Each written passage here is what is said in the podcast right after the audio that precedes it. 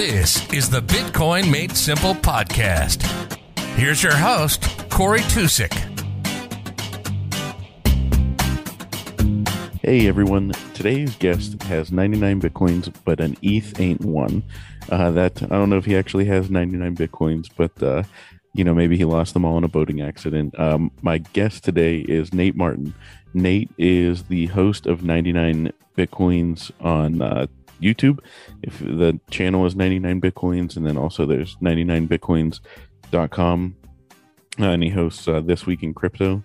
Um, Nate's been doing that for four years now, I believe. Um, and uh, he had an interesting story of you know how he got into it and and how you know basically being the spokesperson for the channel has you know brought him into becoming a Bitcoin maximalist and and obviously he knows a lot about it. So yeah, if you've gone on YouTube to look up anything about Bitcoin, you've likely seen um, his channel because I think they've got like 500,000 subscribers now. So something crazy like that. Um, so, anyways, I wanted to get him on because he's kind of one of the faces of Bitcoin, and I thought it was a great, uh, a great person to get some information from and, and learn about how he got into this space and, and why he is a, a maximalist.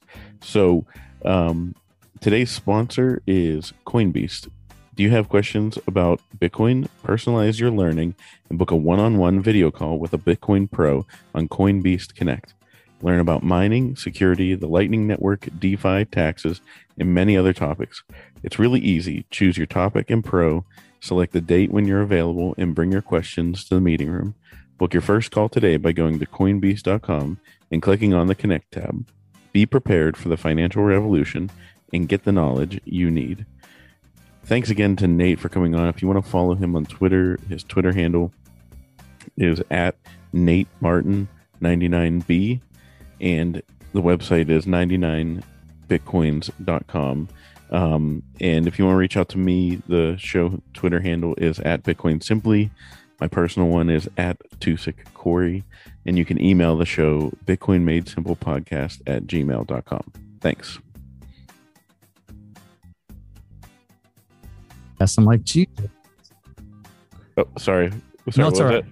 Uh, I've seen some of the names that you've gotten on there, you know, Preston and Guy Swan. I'm like, geez, did I just make the 45 man roster in September? They just brought me up or what? yeah, September call up. Yeah. Exactly. You know, yeah. so I was like, I was kind of excited and this is great. And This is, uh, believe it or not, the only the second interview that, uh, I've been asked to do. So, um, and one of, and the first one wasn't even a, a Bitcoin related. Well, it was Bitcoin related. It was Todd, uh, Newton and he wanted the, uh, kind of the lowdown on Bitcoin, and it was it was a, it was short but sweet and just kind of training wheel stuff. But it was it was fun.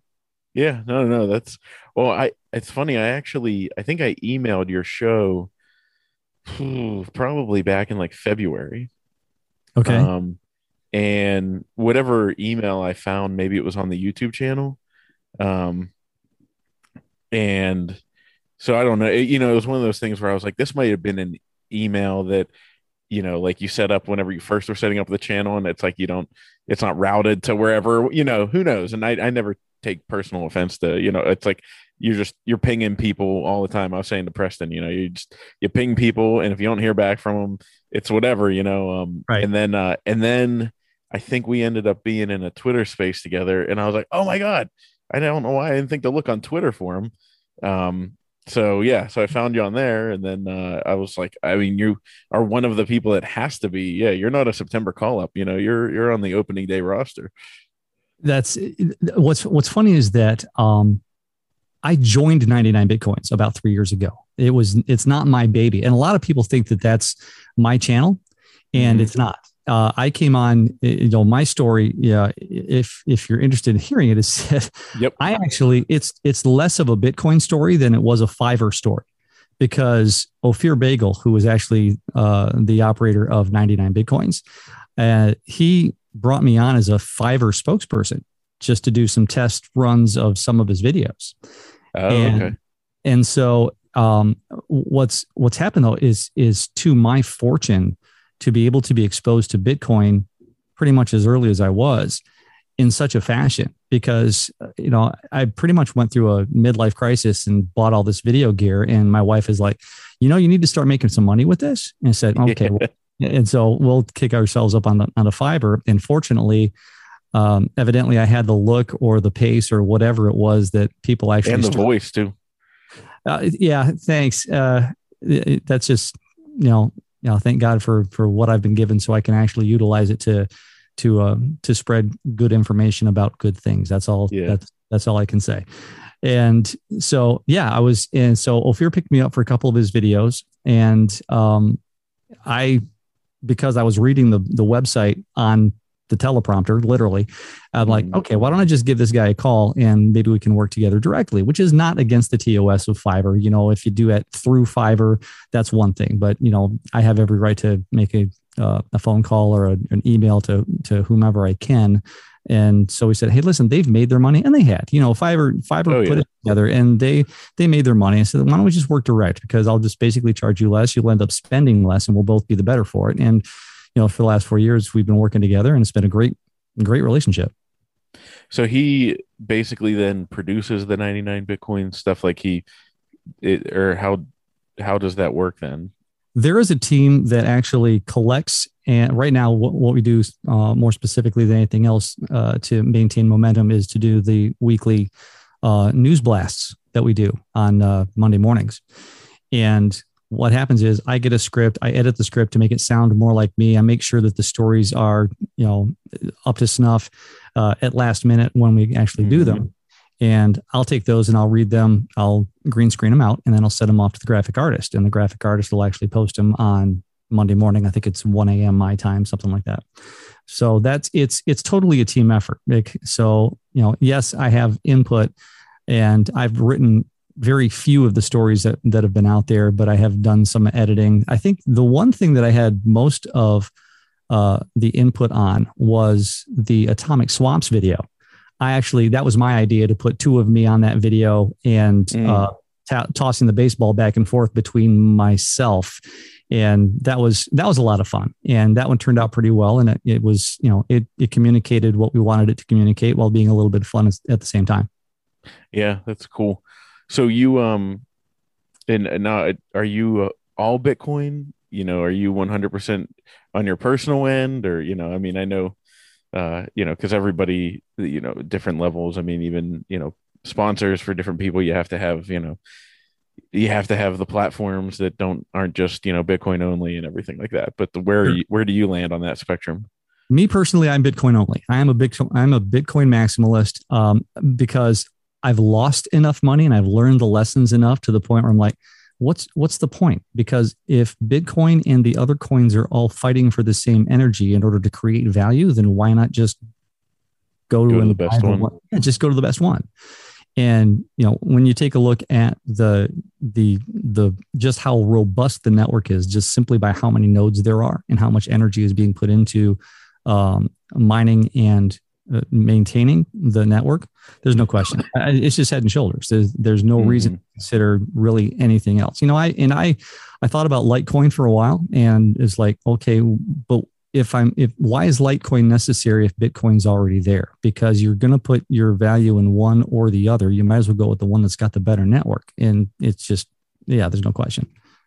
Yeah, head and shoulder. So in other words, you have I've I've been waiting to use this joke. You've got 99 bitcoins, but a shitcoin ain't, isn't one. uh, you've been waiting for one, and you know what's funny is that that's actually the the the um the premise behind 99 bitcoins is I've got 99 bitcoins, but a dollar ain't one was actually the original kind of tagline uh, that uh, Ofir was using. And so it's it's funny that you kind of bring that up. Say, I got 99 bitcoins, but a shit coin ain't one. Sure, we'll use that one too. Yeah. That, well, you know, that, the dollar was the original shitcoin, so.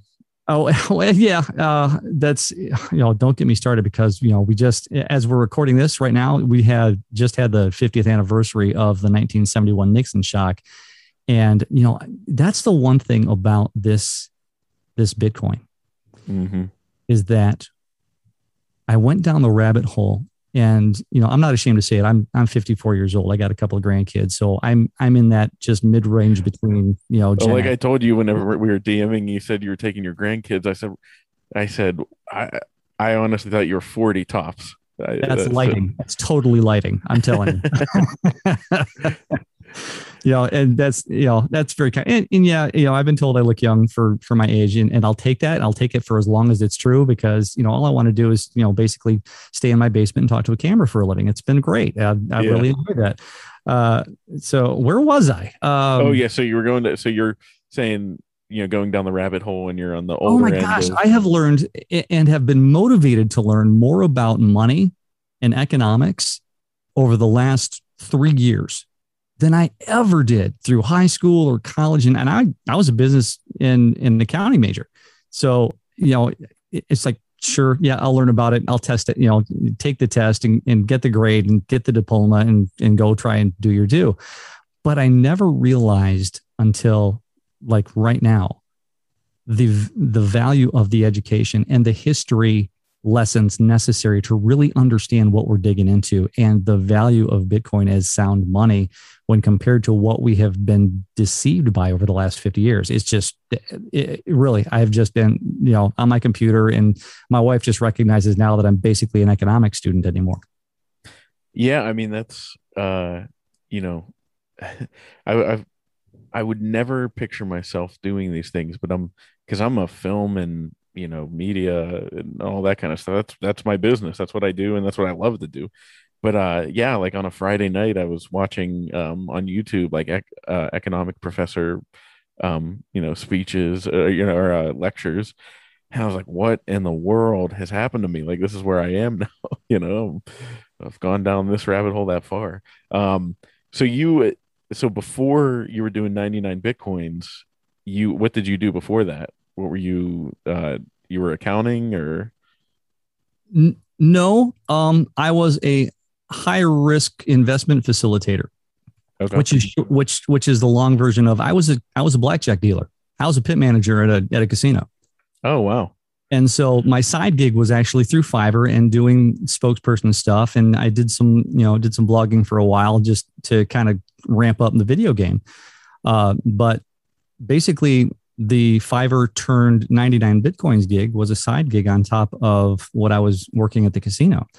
And so what happened finally was there were, when we got to about 100,000 subscribers on 99 Bitcoins, it got to the point where I couldn't work on Fiverr for other cryptocurrency stuff. Actually, that happened earlier.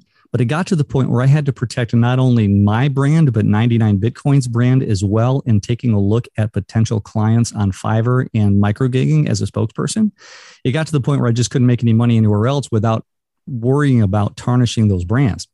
Yeah. And so I said, oh, Ofir, I think we got to do this as ex- exclusive. So I'm not worried about that. And he said, that's fine. And, you know, he gave me enough of a stipend to the point where I didn't really need to work for the casino anymore. So now I get to be a spokesperson for 99 Bitcoins and to be a student of economics and be able to do it without worrying about whether or not I've got to, you know, scrape to eat my next meal. So it's it's truly a blessing to be where I am when I am. It's really great. Yeah, that's awesome.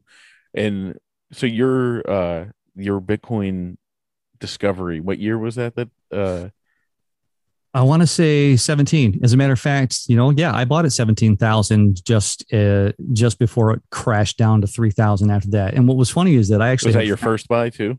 Uh no, that wasn't my first buy. Uh it was that was the first bull run that I was that I was buying into. Mm-hmm. Um you know, and I kind of lament the fact now uh, that uh, you know the first time that I actually looked at Bitcoin's price when I started working with Ofir was it was at 600 bucks.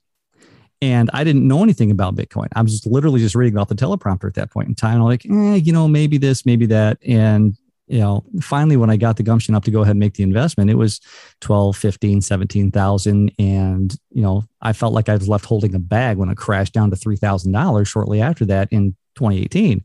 But, you know, held on and, you know, I am where I am. And, you know, I'm not, you know, Bitcoin rich by any stretch of the imagination, but, you know, I'm hoping to be able to you know utilize what I have to to retire. That's the best I can hope for.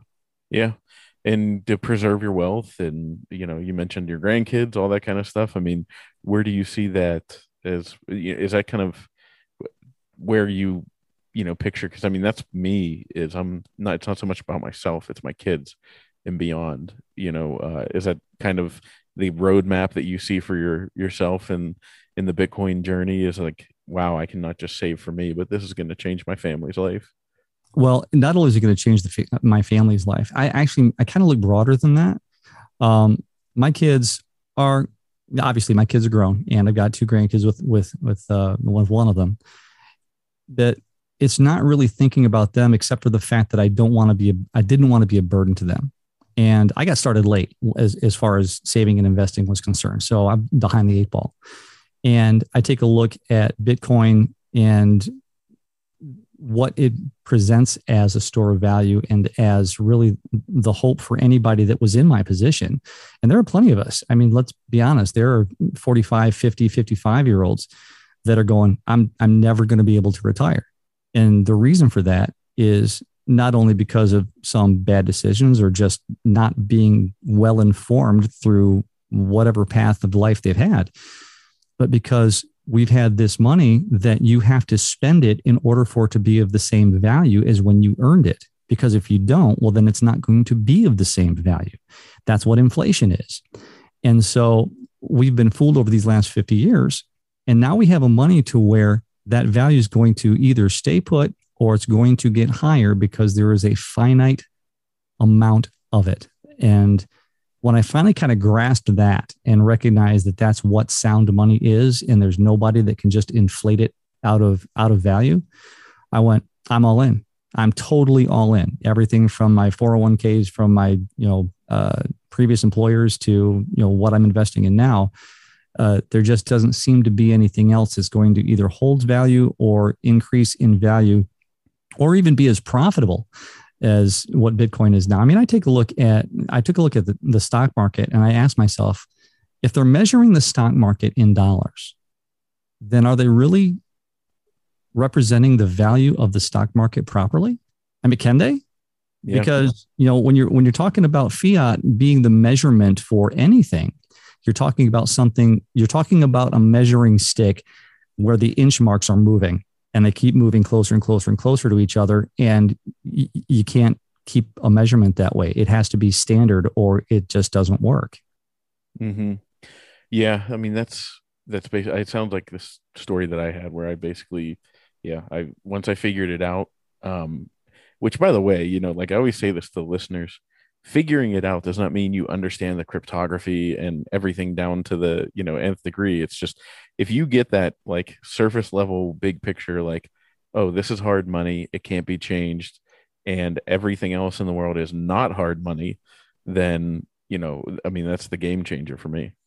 Right right. And you know it's you just brought something to mind. I was having a, a conversation on uh, one of the spaces either clubhouse or twitter spaces. I kind of switch between the two depending on the conversations that are going on.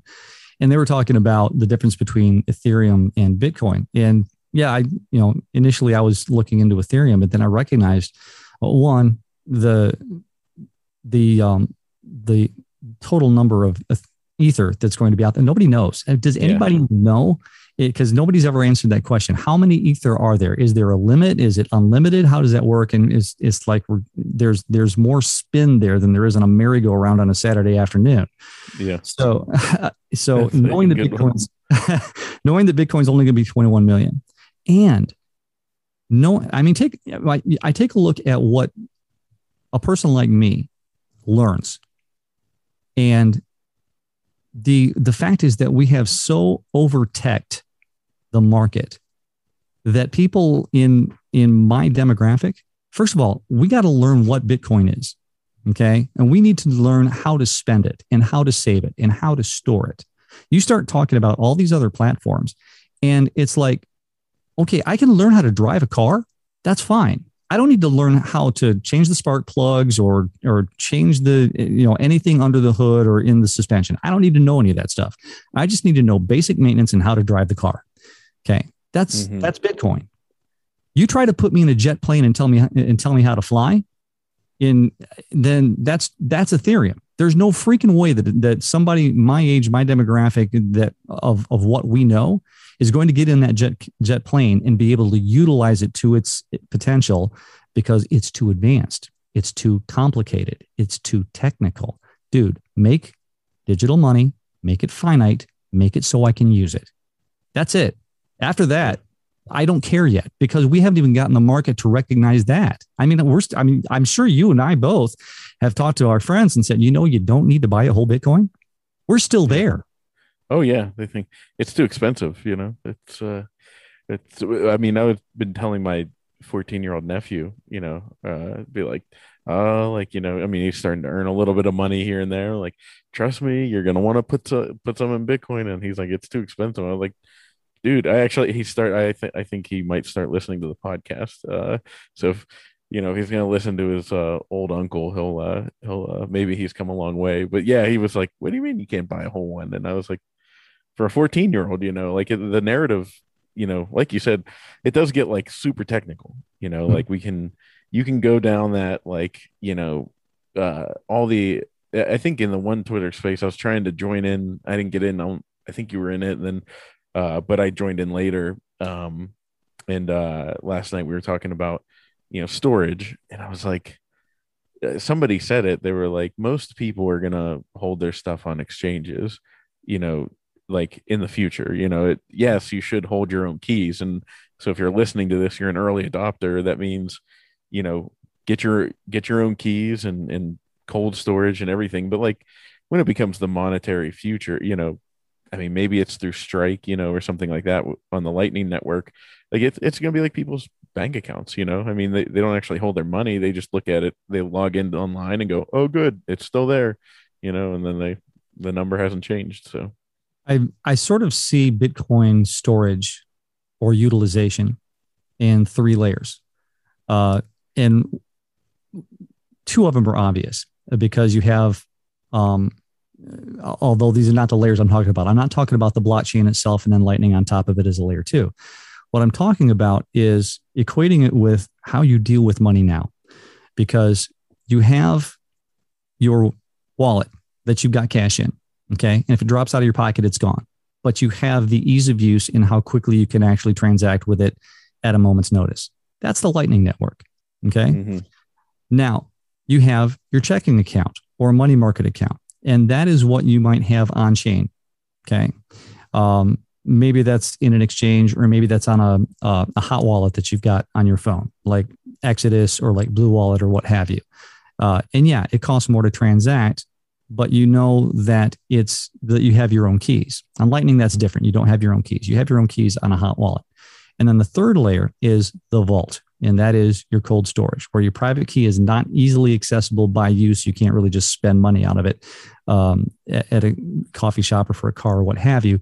You have to actually take effort and go open the vault, which is you know plugging in your uh, hardware wallet or going and cracking open the uh, the seed phrase so that you can actually access that. That's your vault, and and that's sort of the way I look at Bitcoin. It it, it really does equate to how much you want access to it, whether it's your access or a bad actor's access. It really is exactly the same as what it is with any money. It's like you got easy access in your wallet. You've got a checking account or money market account where you have control over it. Although obviously you have more control over your Bitcoin because nobody, no bank account can, act, no bank can actually take that money. Confiscated or yeah. Right, confiscated. Uh, words are hard, uh, and I speak for a living. So there you go.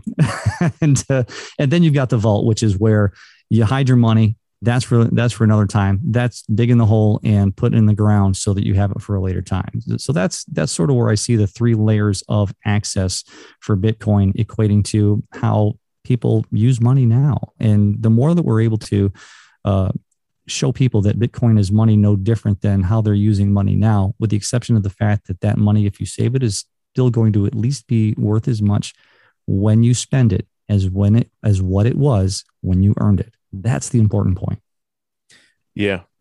Um, you know, I just saw uh, on Twitter Busta Rhymes uh, post and said, you know, I ask a simple question if to any artist, if you were given ten thousand dollars in cash or ten thousand dollars in Bitcoin, what would you rather have? And uh, and I thought like, uh, he should follow that up with saying, and you can't spend each other each either one for five years. What would you rather have? Because that's that's really the litmus test, you know, like people they don't see the volatility in the dollar until you go like, okay, yeah, put it in your savings account for ten years and you know see see what that gets you. You know, I mean, like we have you know, uh, cars and stuff like that. You look at the what the price of a new car is. It's just it's crazy. It is nuts. You know, no. ten thousand dollars ten years ago is not going to buy the same amount of car as it would now. No, and that's that's that's the thing too. Is that you know you you want to start talking about inflation with somebody and make them understand it. Here's how you do it. If two years ago, if I worked for twenty dollars an hour for you, and I worked for an hour, okay, and you offered me either twenty bucks or ten gallons of gas, okay, that the work that I did is worth ten gallons of gas. Well, what if I save that twenty dollars, put it in my pocket for for, for two years, okay? Mm-hmm. Well, now I need gas. Okay. So I go to get gas. I should expect the value that I earned, which was 10 gallons, but I can't because that store value, that $20 bill, that only, that only buys six gallons of gas anymore. So what did I really work for? Did I work for 10 gallons of gas or did I work for six? You got to ask yourself that question. What do you, and the thing is, you talk about those, those rappers and, and a lot of yeah, I shouldn't say celebrities. That's that's that's kind of stereotyping, but m- many people, if not most, in first world society, they spend their money fast. Oh you yeah, know? they spend their money fast. Uh, savings is almost totally foreign to them, and because, like I, you know, just like the twenty dollar example, because it's not going to be worth the same amount. You can't go, um, you know what? I really liked, I really like that set of knives, but I'm going to wait to buy it until I actually need it. Well, you might as well get them now because you're not going to be able to buy it with the same 50 bucks, you know, six months down the road as you can get it now. And that's yeah. where our credit problems come in too. Which is basically what they want at this point. They want you, you know, to to go down the the Chinese social credit score and the the you know digital one with you know uh, where it has an expiration date and you're not oh, allowed to save wow. money. Yeah, don't yeah, don't even get me started. If you have money with an expiration date, which you basically do now anyway, it's just that it expires over time instead of immediately. yeah, yeah. There's not a hard date. They just said, oh, it'll you know slowly, slowly become obsolete. Exactly. Well, not just it's just it's rotting in your pocket is what it's doing. So you might as well just use it now. And unfortunately, it's caused a, a credit crisis that you know that you just can't you can't control anymore. I mean, you can kick the can down the road until you run out of road. If we're getting to the point we're running out of road. Yeah. And then, well, and then what happens? I think that's, you know, I I was just listening to um, the great rip with uh, Laser Hodl uh, talking with Marty Bent about, you know, the great reset and and all that kind of stuff. And um, you know, the the 2030 and you know, it's like really overwhelming whenever you get into it. But um, but I think Bitcoin is here to save us from that. What do you think? I think that Bitcoin is the best version of sound money that we have available to us. Thank God it was invented. Okay. And oh my word, it was invented by somebody that doesn't want the notoriety or the or, or the credit. And that little uniqueness is crazy genius because otherwise you got somebody to blame for governments to just kind of go after and then try to just crush it. Can't call Satoshi to the hill. Exactly. Exactly. And so we have a sound money that is better than anything we've ever had before. Obviously, it used to be gold, and we've all had these conversations before. But if there's somebody that's new to listening to a podcast or a video that doesn't understand sound money, when you have money that can't be inflated, meaning that they just can't keep printing money over and over again without any work being done to actually create it, um, when you have a money that is sound, that requires work to acquire it, then you have something that's that's going to hold its value over a period of time. We have never seen that. I mean, I'm you know how old I am. I'm 54 years old. It was 1971. I have never lived through or learned about a sound money system. Mm-hmm. We talk about boomers all the time and they don't know anything. Yeah, they're kind of losing their edge. But here's the thing they used to know how sound money worked and what decisions to make when it did. Yeah, they used to. And it, it's, I mean, it's crazy to think that like the dollar hasn't been pegged. I've said this, I'll probably said this, you know, many podcasts ago, but like I literally, up until a handful of years ago, thought that if Fort Knox got raided and they found that we didn't that the rest of the world found out that like our we didn't have enough gold to cover all the all the dollars that it would be a national crisis you know like and i was like well the whole world would implode and, and the us would would lose its power. And then i found out that we basically in 1971 said that and we're like yeah we we can't. So uh you know we're going to temporarily temporarily for 50 years uh you know suspend the gold standard and um and basically confiscated everybody's gold. Um and and then they you know figured out this this money printing you know uh man, manipulation of the markets. And uh that's that's brought us to where we are today. And i you know i i, I agree with you where it's like if it wasn't for bitcoin where would we be? Mm-hmm. yeah. Like what do you think would be we'd be looking at right now? It'd be pretty bleak in my eyes i think that we would be looking at a much higher gold price first of all uh, and other um, uh, precious minerals i think that we might be looking at a lot more of that because without bitcoin the general thought process would be well, I got to put my money into gold and silver because that's a hedge against inflation.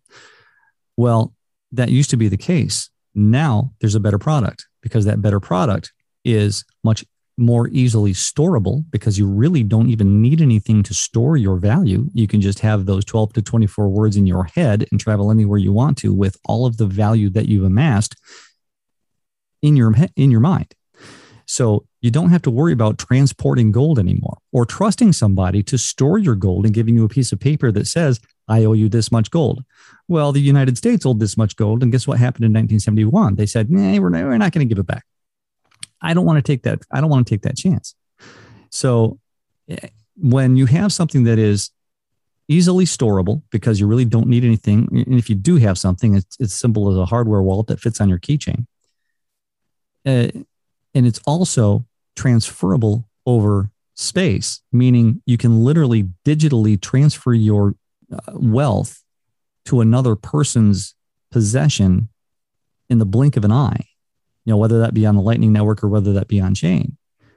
Gold can't hold a candle to that because yep. a, physic, a physical thing that has to be transported has two, you know, gold had two things that, that had uh, against it as far as nation to nation was concerned. First, you had to deal with piracy, and secondly, you had to deal with storms. You weren't going to get your payment if the boat didn't make it. You know how many how how many gold and silver bars are still at the bottom of the ocean? Yeah, because that was a payment for something. Hence, why all the Bitcoiners have so many boating accidents. there's there's tons of Bitcoin at the bottom of the ocean right now. Oh. And uh, it'll be there forever, you know. There forever. Yeah. Um so yeah, so we're right now we're in this situation where we see what do you think of the you know, a little bit of the current topics, you know, like that we have China banning um mining, we have the US coming out with this infrastructure bill that might make mining a mess in uh in the United States. Um do you think that they're really trying to clamp down? Because I mean, my, I have my personal opinion, but I mean, I like to I like to form mine based off of others and and you know get as much information as I can. Um, so where do you what do you think is happening right now? I am very careful about trying to prognosticate because I don't I don't like to do it because there's so many variables that are involved. Mm-hmm. And I'll expose the variables that I don't think are being talked about uh, mm-hmm. enough. And then I'll let you kind of make your own conclusion from that. But here's the thing talking about spending first and then paying it back later, which is what we've all kind of learned how to do because the dollar, it's going to be easier to pay back weak dollars than it was, you know, borrowing the money because making 10,000, you know, buying a house, you know, everybody wants to buy a house, make that mortgage payment over to 15 to 30 years because they assume that they're going to be making more money over time by their three and 4% raises over that period of time through their career. It's going to be easier to make those payments and you're going to have more disposable income as that occurs because you're making a mortgage payment and it's less and less of your actual the income that you're making. Well, the US has the same issue. Everybody who has debt has the same issue. And if the United States government has the power to either strengthen or weaken the US dollar and they owe 28 trillion of them, do you think that they want to pay, pay back strong dollars or weak dollars? it's a good point. They're not going to strengthen the dollar, and basically they're going to just keep making the situation worse and more difficult and uh, and painful. Um, do you subscribe to the you know theory that that uh, we're in this great reset and and that's what a lot of the economic hardships have basically been been about uh, you know uh, the elites kind of controlling um, manipulating the markets and and pushing uh, you know robbing from the rich. Because I mean if you look at the WTF happened in 1971.com you know the wealth gap everything since we went off the gold standard has completely changed. What do you see there? I think that the wealth well I'm I'm going to kind of push back on that because I think that the wealth gap has not been a construct of the money as much as it's been a construct of legislation keeping the smaller to middle income person or family from being able to start and operate a business without absolutely drowning them in regulation. That's been a huge issue in the United States eh, because you take a look at how corporate tax rates have been structured. You take a look at how many regulations a small businessman has to deal with or or businesswoman uh, has to deal with in just trying to start and operate a business. And it makes it difficult and more difficult for upward mobility which is exactly what the what freedom is supposed to be about. If you mm-hmm. can do the work provide a good or service that people want and transact freely for it then you're going to become more wealthy and be able to do with that wealth what you will, whether that be for charity, whether that be to build other businesses. Uh, that's supposed to be totally up to you. So I think that the wealth gap is more uh, more about legislating a wall between the elites and the common, for lack of a better term, uh, than it is about the actual what the money is. So that's that's what I'm going to go with that. Um, now, you had a second part to your question. I hope I answered the first one. Um, let me see if I can remember the second part because I tend to. Uh, I've I've gone a little off script here, so I'm looking at my notes. And,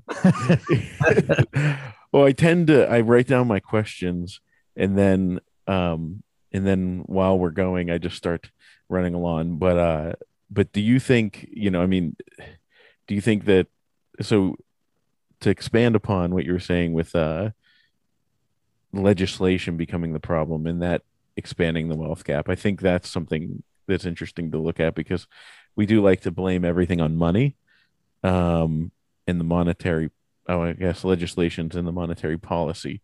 But I, I agree with you, you know, being a business owner, like it's such a headache to open a business you know like how many hoops you have to jump through just to to run a business you can't even have a kid running a lemonade stand on the corner anymore without having a cop stop and say, you know, you can't do that because you don't have a permit to sell, you know, beverages. Yeah. I mean, there are places like that. I've read them in the news. I'm going, are you kidding me? Can you just let a kid make some lemonade and, and, and throw a few cents in the bank and feel like they did something? Oh, yeah. And like, I guess you would agree with, I don't know if you ever watched Parks and Recreation, but I'm a fan of Ron Swanson uh, from Parks and Recreation. And he, uh, they were doing like a cookout in a park and this ranger came up to him and said do you have a permit for that? And he said oh yes i do right here. And he pulled out a piece of paper and handed it to him and on the inside of the piece of paper it was just his handwriting and it said i can do what i want. It's like that's uh that's my idea of a permit because it's uh yeah we've you know just regulated ourselves into a corner and i mean that's what i think is going to happen with unfortunately with mining i think you know mining and a lot of the you know innovation that can happen around um around uh bitcoin in the united states is now going to get stuck in this mud of the infrastructure bill. Um i don't see that happening uh specifically in texas and wyoming. Uh just hearing what some of the people that are actually in the legislatures have to say uh, about the fact that you know the one part good part about the Constitution is that a state legislature can go uh, that federal law, yeah, we're not going to go by that.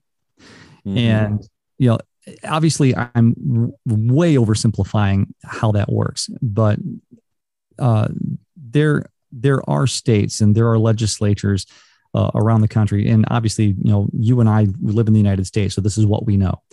Uh, that are going, no, this is too much overreach by the federal government, and that's not what the federal government was intended to do. It was intended to make it so that the states could interact with one another without the federal government really being a middleman. And not a lot of people actually recognize that. Yeah. So I assume uh, then you're on my side with the, you know, it should be more of a republic of uh, the United States. You know, it's people say like, oh, it's a democracy, and I'm like, well, no, democracy leads to mob rule, um, and you know, it is a republic. It is a collection of states, and I love the fact that, you know, like I live in Pennsylvania, but I've been saying, you know, Pennsylvania, the ball's in your court with all this stuff that's going on. Like, you want me to stay? Then, you know, like you better keep it a free and open state. If you want me to leave, um, you know, and there's that balkanization of people, you know, leaving in mass to go to Texas and Florida and yeah, because uh, uh, California lost how many seats? Three seats. I think New York lost two seats in the last census. Texas picked up three electoral votes, and, and meaning that they picked up three additional uh, Congress people mm-hmm. because of the census. Which tell and I think Florida picked up two, if I'm not mistaken. I'm, I may be missing up the numbers, but I know that Florida and Texas picked up seats, and California, New York lost seats uh, in Congress because of the the exodus of, of of residents going to the other states and that that's going to make a difference in uh, the election cycles that are coming up. What do you think about uh, you know all the you know I don't know if you've uh, been in uh, spaces with Lord Fusitu'a um, and uh, from Tonga, but he said before in spaces he said he's been in you know like meetings at the highest level in Beijing and uh, they you know without unequivocally have said the 1800s was Great Britain's, the 1900s was the United States, uh, and um, the 2000s are going to be theirs. And so, you know, they're obviously trying to exert their dominance. Um, but I think it's fascinating that you have this thing called the United States that um, is very, it, for as as bad as things have gotten, there are parts of it where they're like, nope, I'm not moving. I'm not doing anything. Like we're not changing we're freedom. Um, you know, what do you, what do you think about that? Do you think we're going to see people keep moving towards free? You know, and I'm you don't have to dox yourself, but I mean, if you're in a free and open area, you know, I mean, are you going to stay there? Or you, or if you're locked down, are you going to leave? Uh, we've talked about uh, moving. Sure, we have. Um, mm-hmm. And you know, I I live in a part of Michigan that's not near Detroit. So we're, you know, it's sort of like living in Southern Illinois. You're, you're kind of, uh, you're kind of bound by the population that isn't near you as far as elections are concerned. Mm-hmm. Uh, and, and I'll say this, um, a lot of money from, from Michigan has driven down to Indiana as far as the lockdowns are concerned. That's kind of an aside. Uh, but the thing is this yeah, the answer is yes. I would absolutely be willing to move. And I'd be willing to move out of the country if necessary to try to maintain the rights that God gave me, which are life, liberty, and the pursuit of happiness, which, by the way, originally was supposed to be written the yeah. pursuit of property. That's a whole nother cup of coffee. Uh, but you know, go ahead and get into that if you want. Oh, yeah. yeah. The thing is, though, is that um, if you want me to get into that digression, I'll be happy to get into that digression. Because uh, here's the th- here is the crux of how men should behave with other men. If it is true that we have natural rights, and if it is true that I have the right to life, liberty, and the pursuit of happiness, I also must recognize that you also have the right to life, liberty, and the pursuit of happiness. And so we must transact socially and economically in such a fashion as to protect our own while respecting the others. Yeah. That's uh you know, at, in this selfish world we live in nowadays, that's a good way to frame it, you know. It's if you're getting that, that means that you have to also offer that to others. Yeah, because that's that's how society is intended or it that's how it is necessary to work. Because if you can't understand that the rights that you have are also endowed to the person that's in front of you that you're trying to transact either socially or economically with uh, then you're missing the point. The and that's how community actually uh, that's how a civil society can actually function because without that respect one to, one with the other of those rights which no man has to take those rights away from another man uh, then then society will crumble. Trying to search for some sort of moral um, standard which always changes when men try to affect it because my idea of right is going to be different than your idea of right. And you and i i think agree on a lot of things. There's going to be some things that we disagree on. Yeah. you know but there's there's got to be the understanding that you know if we can start with life liberty and the pursuit of happiness and we need to respect the other's right as well as defending my own uh, let's start there and then there will be much more respect and civil liberties actually uh, when we begin with just two people being able to interact in that fashion Yeah. Yeah, no, I agree.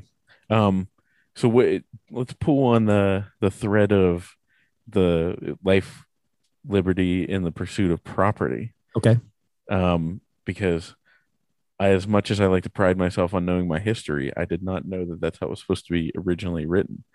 Um, so what's the what's the the story behind that? Uh, that was in Jefferson's original draft, and I and I don't know why that was taken out. I haven't really dug enough into that, so I'm I'm not going to delve into something about which I find I I think myself a bit ignorant. But I I do know that one of the drafts it was life, liberty, and the pursuit of property. And you know, for those of for those of you who even remember any of the Ten Commandments, you know, it was, you know, if you talk about life, that's do not murder. You talk about liberty, well, let's talk about property. Well, that's do not steal. Okay. Well, Mhm. if God put in the Ten Commandments, do not steal, well, then he intended there to be property rights. Yeah. Because you can't steal something that doesn't belong to anybody. It's true. And if you have, um, you know, do not steal, uh, then you think about the the sins of a nation, you know, um, Oh, absolutely.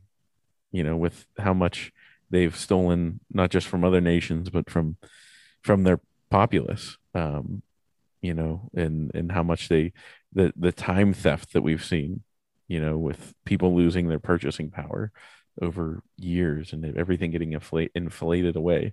Uh, it's it's kind of crazy. I I would say not that they were this in tune with what the wokeness of today was going to be, but um, but you know, it's a lot easier to loosely define what happiness is than property. so you know, That's very true. you know, not that they not that they did that on purpose, but boy, that played right into the hands of like my feelings. You know, like you're hurting my feelings, and Oh, it's like my. you know, like uh, you know, you're you're supposed to, you know, it's okay to have feelings about things. You know, it's kind of like I I was saying in a space the one night. I was like, you know, people think that like we live in this world where you're not supposed to ever have anything bad happen to you, or like you're never supposed to be sad, and it's like. But no, like if you feel like your your emotions are supposed to go up and down, that's natural. You know, like there's supposed to be good and bad things that happen through life and it's about managing your emotions and and going with the ebbs and the flows um but yeah like we live in this world where it's like you know everybody gets a participation trophy and you know we can't have anybody's feelings hurt i forget if i told this story on the podcast before or not but like uh the, the t-ball for my i was coaching my son's t-ball team i don't know if you did all that back in the day but uh but the um I played I. Cub Scout softball. I never had a tee that I hit the ball off of. Oh, nice. Um, so the we had I don't know if this is a newer thing. I don't remember this as a kid, but um, you know, we'd play the games and our kids would get outs, but like the kid would stay on base, you know, and uh I was like, okay, I mean, it's fine, you know, you don't want kids to get upset and have to go to the bench, whatever. Um, and I'm also thinking, well, they're learning. So, like, as the season progresses, we will start implementing outs. Um, and then, uh, so we had just started implementing outs, and I'll admit my team was good.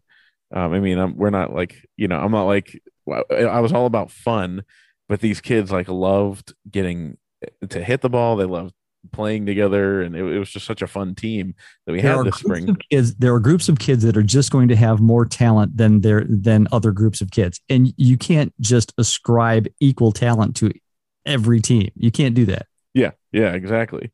And uh, so, so then we had um, we had this game where uh, we were it, it started. It was looked like it was about to start raining, and then all of a sudden, right before the game started, it just started pouring. Um, now the fields that we play on are like the nice, like the the rubber pellet fields, you know, that like it drains instantly. So as long as the rain stops, you can play the game. Mm-hmm. Um, and we looked, and it was like it was going to take like 15 minutes for the rain to come through. And I went over to the before the game, I'd gone over to the other team's coach and I said, Hey, do you want to play outs tonight? And he was like humming and hawing, like, uh, I don't you know, I don't know, you know, the well, we don't really want to do that, you know, don't want the kids to be like upset. And I was like, I mean, they got to learn, you know, when they get to coach pitch, they're going to get out and then they're going to stand on first base and the coach is going to be like, you have to go to the bench. And they're going to be like, what do you mean? It's like, so they have to learn, like you sometimes do not win in life. And, um, and so anyway, so it starts raining and he comes over to me after a couple minutes and he goes, What are you thinking? Do you think we should cancel? And I was like, No, I looked at the weather and it's going to be clear in like 10 minutes. Like, okay. Yeah, some of the parents are, you know, but, you know, okay. So he walks over to his bench, comes back five minutes later, and he says to me, So what are you thinking? And I was like, The same thing I was thinking five minutes ago. And, um, and he's like, okay. And he walked back to his bench. I'm just standing there looking at my, like talking to my son. And next thing I know, I see kids in their jerseys like running behind our bench towards the parking lot. And like he literally just like bailed. He like told his team, like, we're just leaving. And they locked up and everything. so I didn't say this to the kids, but I said to the other dads and moms that were coaching with me, I said, they're afraid of us. And I was like, I'm just kidding. They're not really afraid of us. I was like, but I was gonna let this guy slide on doing outs with our kids. Like, but I was like, when we play this makeup game, we're gonna kick their ass.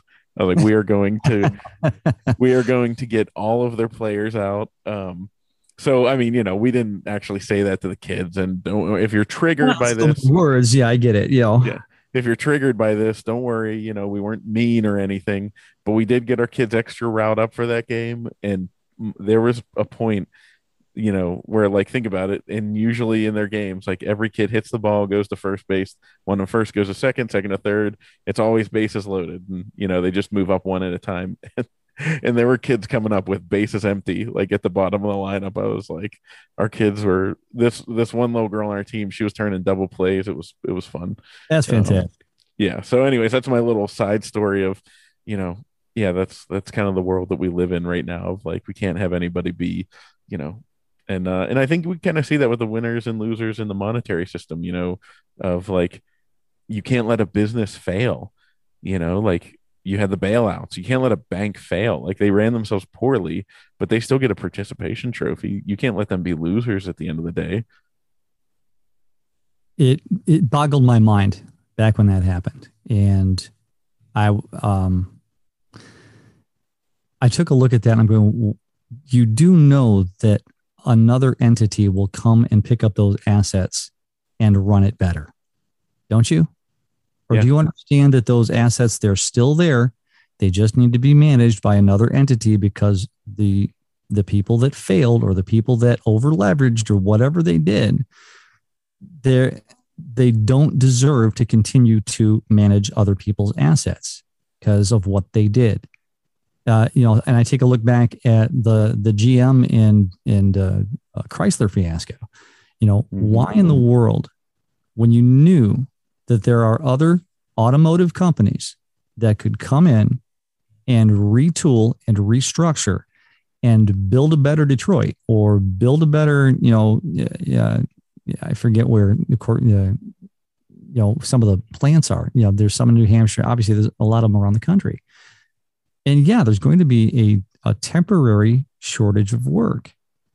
But if you can find a manufacturer that's going to come in and run the shop maybe the jobs aren't going to pay as much. Well, well, guess what? If if you're building cars and you're making 40 or 45 dollars an hour and the cars either aren't selling or aren't lasting, well, then it's time to renegotiate either your contract in quotes or how much, you know, line workers should make. And I'm I'm not saying that they don't deserve a good wage or because that's that's hard, tedious, just boring work sometimes because you got to finish your job in one minute and then the next car comes along the line and you know you do the same work and you do that for eight hours you know but the thing is that the, the workers and the employees and the management have to work together to create a product that's going to be profitable for the stockholders and if you don't well then guess what? You know there's no 30 year pension anymore. You know you got to stay competitive. It's not big three anymore. You got however many uh, international companies that are competing with you as well. And you got you got you got to make hay while the sun shines. And if you don't well then you're going to end up working for somebody that is. That's just the way it is. And, and it's the way it should be because that's the only way that innovation actually increases. Because if there's yeah. no competition then why would you innovate? You know? Yeah. and if, if you're innovating alongside of a competitor one of those innovations is going to win and the other one is going to have to get off first base and head to the bench. Yeah, there you go, man. That's what a what a connection there. And somehow somehow we turned winning and losing, going from the Constitution, winning and losing to T-ball to financial bailouts in the car industry back to that that was quite the journey. It's uh, that was a like a, a, good double play there. You know, like I I was a second baseman tossing it to you, the shortstop. You you know did the quick sidestep and and threw it on to first. Um, so I gotta um, ask you then, uh, out in Michigan, um, does that mean you're a Red Wings fan? Um, I'm actually closer to. I'll I'll slightly dox myself, but most people know this anyway. I live in Southwest Michigan, uh, which is actually nearer to Chicago than it is to Detroit. Okay, uh, yeah, yeah. I grew up a Red Wings fan, uh, and uh, I was born and raised uh, as a Michigan State fan in the, in the center of the state. Uh, so I was initially a Red Wings fan, but the more and more people I get around in Chicago, it's like I kind of follow both teams. Uh, but you know, I if I'm going to root for one, I'm going to root for the Red Wings. But I'm going to say this: the Chicago Blackhawks have the best looking sweaters in all of the NHL. I do agree. They do. Their red their red sweater is is incredible. Yeah. Um, I'm a I'm a Penguins fan, so uh, you know we we had the uh 08 09 back to back with mm-hmm. uh you and the Red Wings. Uh, so that was uh some classic battles. Uh, but yeah, I had to as soon as I found out you were in Michigan, I'm like, well, he, he you're so Kalamazoo out there because my I have cousins that live in Chicago, and then um I went. Uh, you mentioned Michigan State, but I'm actually a Michigan football fan, uh, Wolverines, and um and I'll I went on my college. I went on my. What'd you say? I'll pray for you. Oh yeah. Well, we all we need it. We need as much as oh. we can get. Um, I, I, I proudly was in Columbus, Ohio, recently wearing nothing but Michigan gear, just walking around like. Wow, you're alive! Congratulations. Yeah, I know. I know. Um, but uh, but yeah, Michigan. Uh, we were. I was doing my college visit there, and then we stayed in a hotel near on my way out to my cousin's wedding in like Kalamazoo or something, and uh, and my mom really wanted to go to the uh the Kellogg's factory. Oh, that's in Battle Creek. Battle Creek. Yep. Yeah, and she like really, really was trying to sell all of us kids on it, and nobody was biting. Nobody was biting on going to the Kellogg's factory. So she got this. We always joke about it. She got this pamphlet from the lobby to try and like sell it to us, and she was reading, and her selling line was, you can come in and watch how it goes from the field to the flake. And we were like, it's not making the argument you think it is, mom. this the making of a politician? Or wait a minute, I said that out loud. I'm sorry. Um, yeah. I, I, did take a tour uh, when I was a kid. And you know what? They actually stopped those tours a number of years ago, I think, before we actually moved from you know, the MSU area down here. Uh, so you might not have even gotten that tour, to be honest oh, with you. Oh, man. Um, and uh, and so I, also this is a funny side note with the um, podcast and your channel. If you go on YouTube right now and search Bitcoin made simple, it's not it's nothing but you videos that pop up. Is it really? Yeah, it's so funny. I'm not uh, like I'm not jealous or mad or anything because I'm like, you know, my YouTube channel has like a hundred subscribers or something, and I'm mainly doing the podcast. I just I record the video and put it on YouTube because there's some people obviously that, that prefer to watch it that way. Um, but uh, but yeah, it's so funny if you go on. I was like, I need to figure out my keywords because I'm literally called the Bitcoin Made Simple podcast, and you search Bitcoin Made Simple, and I don't even think I show up on the page. Like it's uh, it's very. So do you have any magic to the YouTube algorithm or understand how that works? I have nothing to do with the YouTube algorithm when it comes to 99 Bitcoins. And if I did, I think I'd have to shoot you if I told you. No, I'm kidding. kidding. obviously, you know, we want to see everybody in this space succeed because the more education that we can do to people that are outside of the Bitcoin community, the better everybody's going to be for it. Uh, but yeah, I, it's funny that you mentioned that because I was actually on um, a space earlier this week, and we were talking about uh, Bitcoin in in Lebanon and actually, you know, that economy and how it's it's um, really struggling and how to actually have Bitcoin be, you know, implemented in that country. And I took a look at Bitcoin in I'm just I'm I'm typing on my computer as I'm on my on my phone on the space and I put Bitcoin in Lebanon and there's this website bitcoinslebanon.com and one of their subheadings was, you know, Bitcoin or what is Bitcoin? I clicked on that, and there's just this big billboard size of me with the what is Bitcoin video, which now has what four and a half million views over the last three years. And it's like, oh wow, people are just taking that video and making it their introduction to what Bitcoin is. And it's amazing how you know, did I ever imagine five years ago that I would be the the the face and voice of of Bitcoin for a lot of people? I would never have have known that. Um, I'm glad that, and I take I take that as a responsibility because it, it's been dropped in my lap. It was something that I didn't create, but it's something that one makes sense. Two is beneficial for anybody who gets involved, uh, and so to have that responsibility of being that face and that voice and, and, recognizing that there are more and more people that are being pointed to me and those videos because of it that's that's a weight that I take on. I take it on gladly because I do think it's that important within the next 10, 20, 30 years for more and more people to know about Bitcoin so that the transition into what's going to really be a new monetary system is a lot smoother for more people. Yeah. And um do you get do you get recognized out in public? It's funny the first time I got recognized I was in uh was during COVID but they were finally letting people back into the casinos. And I play five dollar blackjack because I was in the casino industry. So you know, you, you kind yeah. of enjoy the banter more oh, than yeah. about the game. And so I'm paying five dollar blackjack. I've got a mask on, um, and uh, I got a player's card. So I gave my license to the to the pit to the pit manager.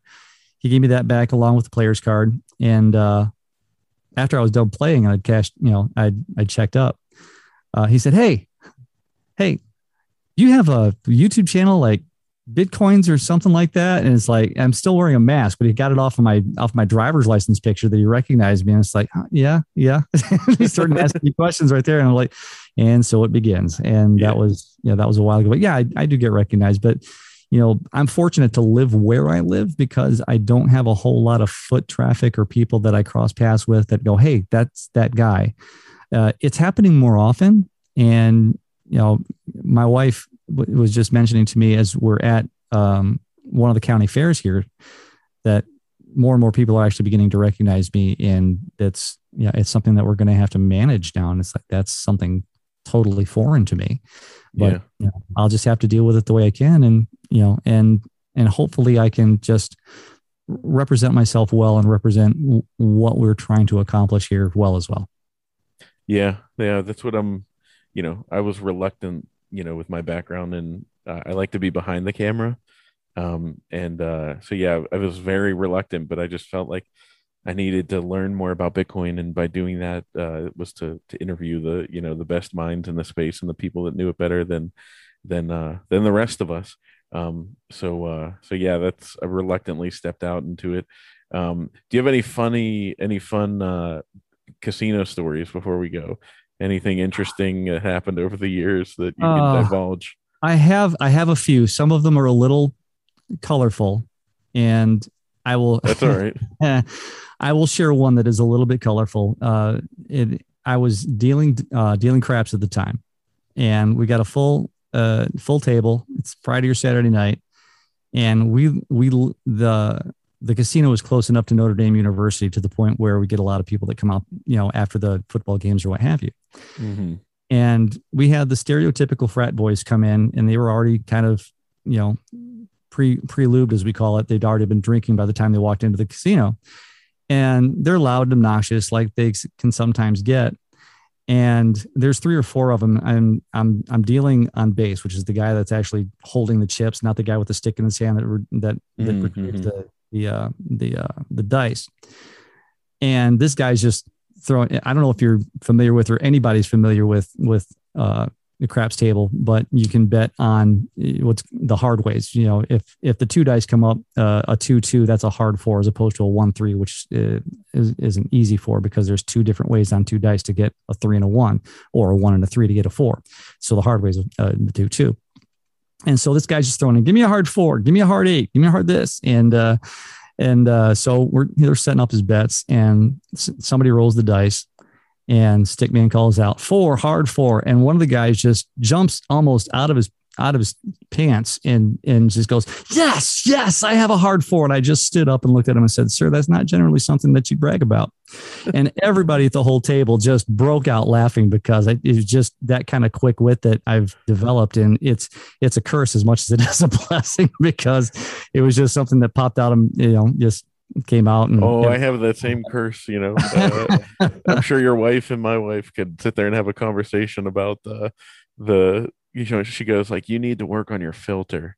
Like sometimes there's certain yeah. things that shouldn't come out you know? That's about as far as my filter will allow me to actually go but the the the timing of that i just i i couldn't resist. I had to go after that one and that was probably one of the funnier ones that i'd had. I had one guy uh, i'll tell you one more and this isn't nearly as colorful but i had one guy that came in and he always brought like this whistle or kazoo with him and just you know a guy that liked to be the center of attention and he played blackjack and i was um, I was actually pit manager that that day. So I'm standing behind the table and and uh, he I'm dealing cards and, and this guy's name was Bill, and uh, he was being obnoxious.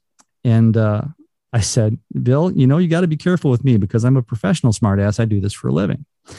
And uh, he said, well, Nate, you know, yeah, you're going to have to work up your game because I because I practice and I practice and I practice. So that's great, Bill, but you still got no talent and the whole table just busted out. I've never seen anybody just kind of turn into a turtle into his turtleneck, and it was the best hour of silence from him that I think I can ever remember uh, hearing. So, you know, I, it's just it's and I don't I don't like that's more my shtick than anything else because if if you've heard, you know during even this conversation, it's like I, am kind of a, a gentle guy. I really don't like being that that like rough around the yeah you don't like yeah me. i really don't is in fact the the year that i've been out of the casino it's like I've lost some of that wit and I'm not, I'm not upset about that. You know, yeah. it's like, you know, yeah, I've got the stories and they're kind of funny to tell, but it's like, I'm, I'm really, you can get pretty jaded and just kind of start popping off at the mouth and you can get yourself in trouble. I have no idea how I got away with some of the things that I actually said to some of my players because, you know, people would be talking or complaining. I'd, I'd turn to another player and go, he's still talking. Is he still talking? trash talking right there. Oh, yeah, I am. I'm. I was horrible. I was horrible, and it, it's it's funny. Uh, I'll let you run here in a second, but the I know that thinking about the interesting perspective while you're learning and going down the Bitcoin rabbit hole, and how valuable, you know, your time and your money is. What was it like to sit there and watch? Because I've always wondered in a casino, what's it like for the dealers? You know, do you feel bad whenever you beat everybody at the table you know, as a blackjack dealer? That would depend on the player. Uh, because, there, uh, because there are the personalities that you just you you you hate when they win because you just, these people are nasty. They're horrible. So i don't want them to win. And so it's hard to hold back the smug smile when they've actually busted and they leave angrily because it's like i really didn't want you here anyway. Yeah. Uh, there are some people that uh, that you know, like like like me, I just kind of like go enjoy the banter between the players and the dealer. And you know, uh, by the way, if you're a casino player and you go and play any live games, I'll say this: tip your dealers, tip your dealers mm-hmm. because they're a tipped employee, at least in the United States, uh, and they do horrible work with people that turn horrible because they're drinking and playing with their money at the same time. So I'll just put that plug in for dealers. If if you play table games at all, and here's my rule: uh, if uh, end of the shoe, dollar you know dollar for the crew, because if you talk if everybody tosses them a buck, that that makes them a decent at the end of every shoe, which is about 15 minutes. That's a, that's a decent living. So thank, thank you for letting me plug the dealers because that's hard work. It's hard work and you can get jaded and you can, you can lose your cool and it's, it's, it's harder than what it looks. It's not the glamour job that everybody makes it out to be.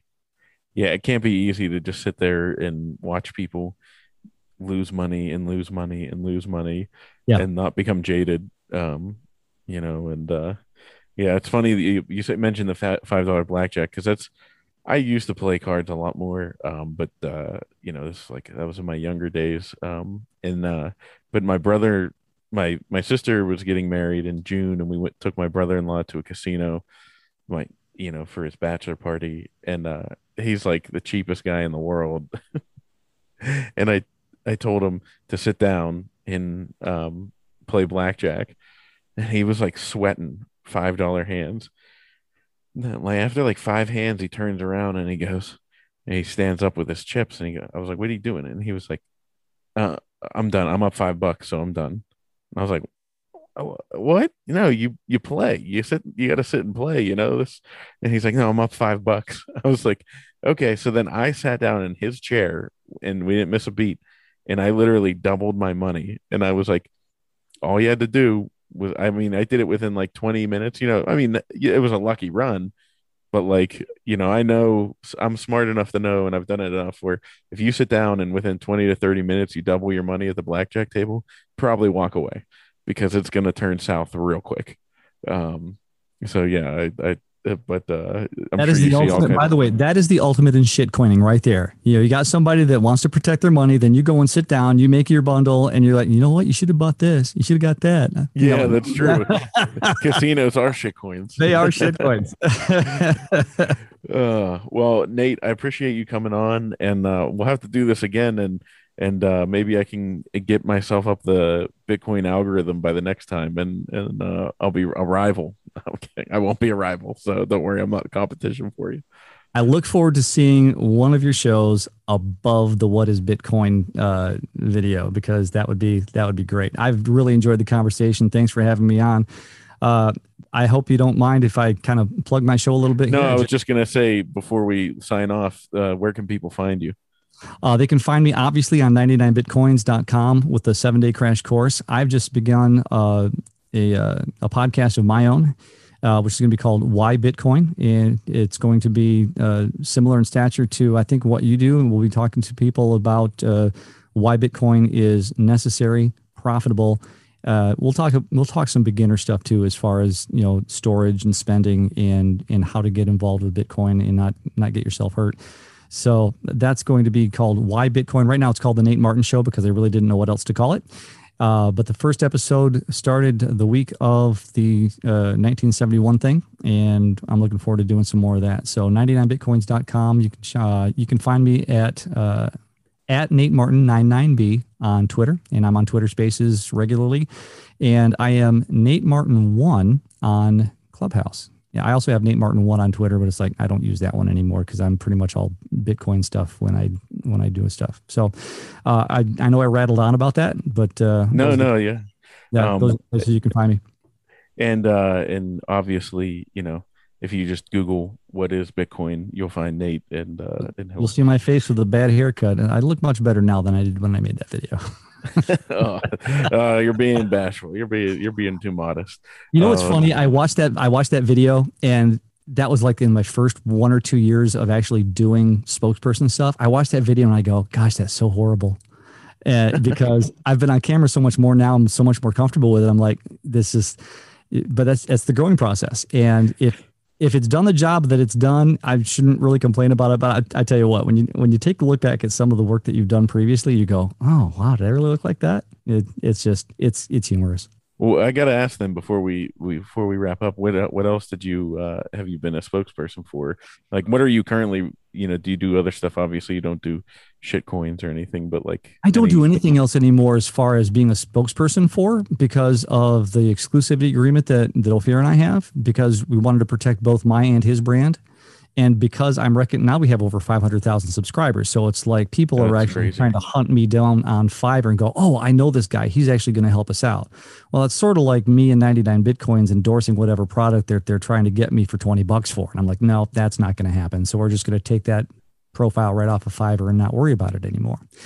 And uh, it's just, it, it protects us both uh, that way anyway. So I don't do that. Um, but I did, uh, there was one company where I was doing like roofing and construction companies, and I was sort of a subcontractor. What they were kind of a social media um, uh, marketing agency, and they used me for some of their clients. And so, you know, uh, siding and roofing companies and stuff like that. I, I know I did a uh, um, a software and computer store in Toronto uh, a while back. You know, just it really was a matter of just being the spokesperson. I'll shoot you a script and you put it on a green screen and we'll put, you know, we'll just put whatever we need to on there. And, you know, it was a great way to get started with, with micro gigging. And, you know, I actually got started trying to do the, the testimonials in quotes. And that was that point in time when, when fake testimonials weren't really being regulated very well. Mm-hmm. I did mm-hmm. one felt nauseous about it because it's like, no, this just doesn't feel right. And I said, no, nah, we'll just do the spokesperson stuff and see what happens. So yeah, that was just a dirty way to get involved in it, and I chose to not do that, and it was it was a better choice, believe me. Yeah, well, uh, I wish you all the success, and uh, I'm sure we'll see each other on Spaces more too here because we, I've I've noticed you bouncing into ones that usually I get in later, you know, after the kids and wife go to bed, and um, you know, that's my my calm time. It doesn't sound calm because sometimes I can get a little riled up, but you know, yeah, no, I can't watch movies anymore. So generally speaking, my wife will go up and watch uh, a couple of episodes of whatever, and I'll come down and, and I'll be on uh, Twitter Spaces or Clubhouse. And then I have to realize, you know what? If I don't spend any time with my wife, that's going to cause an issue, and I don't want those issues. You know, I've been married uh, quite some time, and I, you know, it, that relationship has uh, flourished well, and I am not going to risk any part of it. Thank you very much. No, yeah, it's a it's a it's a garden and you have to tend to it you know? You do. Um, you do. so. and i have a lovely wife. I've been married. I'm not ashamed to say it. I've been married for 36 years which speaks to one thing and one thing alone and that is that i'm one hell of a salesman. I'm kidding. I'm kidding. She's a great. She's a great partner and we've lived a wonderful life together. So and we look forward to just that much more. Oh i say that all the time. I'm like i i outkicked my coverage uh, to do football, the football reference. Right. Um you know where i'm just like wow like really? Me? Like people like look oh wow that's interesting. She's uh, much better, way out of your league. I'm like yeah she definitely is. Um so yeah i don't know. Maybe it was all that wit and humor. Who knows? We'll go with that. Yeah we'll i'm not complaining. so all right well thanks for coming on nate. It's been my pleasure. I would look forward to doing it again